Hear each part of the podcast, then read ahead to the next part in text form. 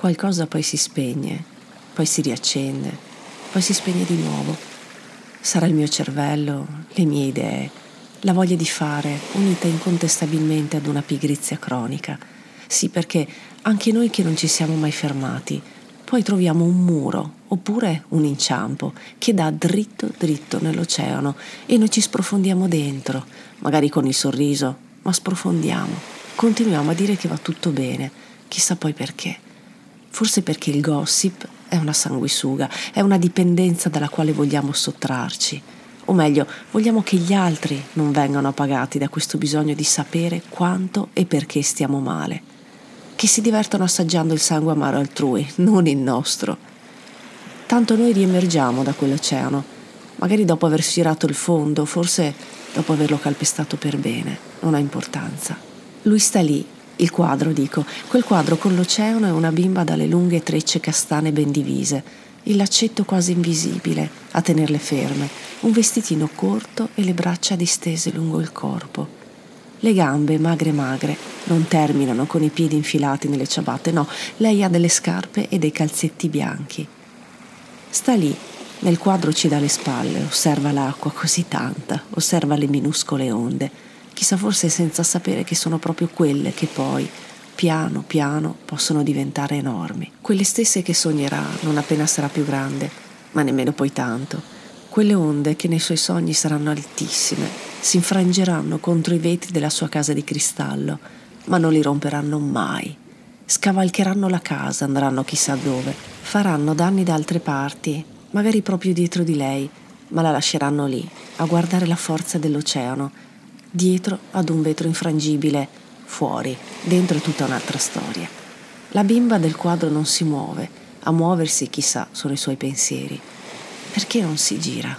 Perché non ci fa capire se ha un sorriso nel volto, quel sorriso che per il comune pensare deve assolutamente essere presente sul volto dei bambini, ben incastonato tra le gote rosa. Perché non si gira? Forse è meglio così. Vuole stare sola, probabilmente è già una bimba inaffettiva, fredda, o forse sciocca. Le basta guardare l'oceano, il resto chi se ne importa. Non c'è nessuno vicino a lei, solo sabbia e tanto oceano. Oppure i genitori o, o gli amici, se ne ha, sono a breve distanza o magari stanno giocando con chi è un po' più simile a loro. Dai, prima o poi si girerà, avrà fame, sete, sarà stanca, avrà bisogno di dormire. Tu guardi il quadro e aspetti che il vestitino bordeaux venga almeno mosso leggermente. Ti prego leggermente, da un alito di vento. C'è sempre brezza in riva al mare, così dicono. Muoviti, ti prego, muoviti. Se rimani lì ti scambieranno per una deficiente, per un insensibile, per una femminuccia. Tu guardi oltre e alla pari dei bambini, i maschietti intendo, quelli che poi diventeranno uomini, vedi vascelli sapientemente armati, pirati, uncini, giganti, crudeli animali marini. E poi ti fermi a pensare come fare, non per sconfiggerli, ma a far sì che senza ucciderli non ritornino mai più. Quel vestitino non si muove, nemmeno un capello esce dalle trecce. Le mani, inerti, restano lì, senza indicare nulla, che so, un punto imprecisato nell'orizzonte, senza raccogliere una conchiglia, senza toccare quell'acqua limpida, giusto a pochi centimetri da lei. Com'è strano, c'è il sole cocente, ma noi siamo al fresco. La sabbia è bollente, ma non importa, tanto lei ha le scarpe nere.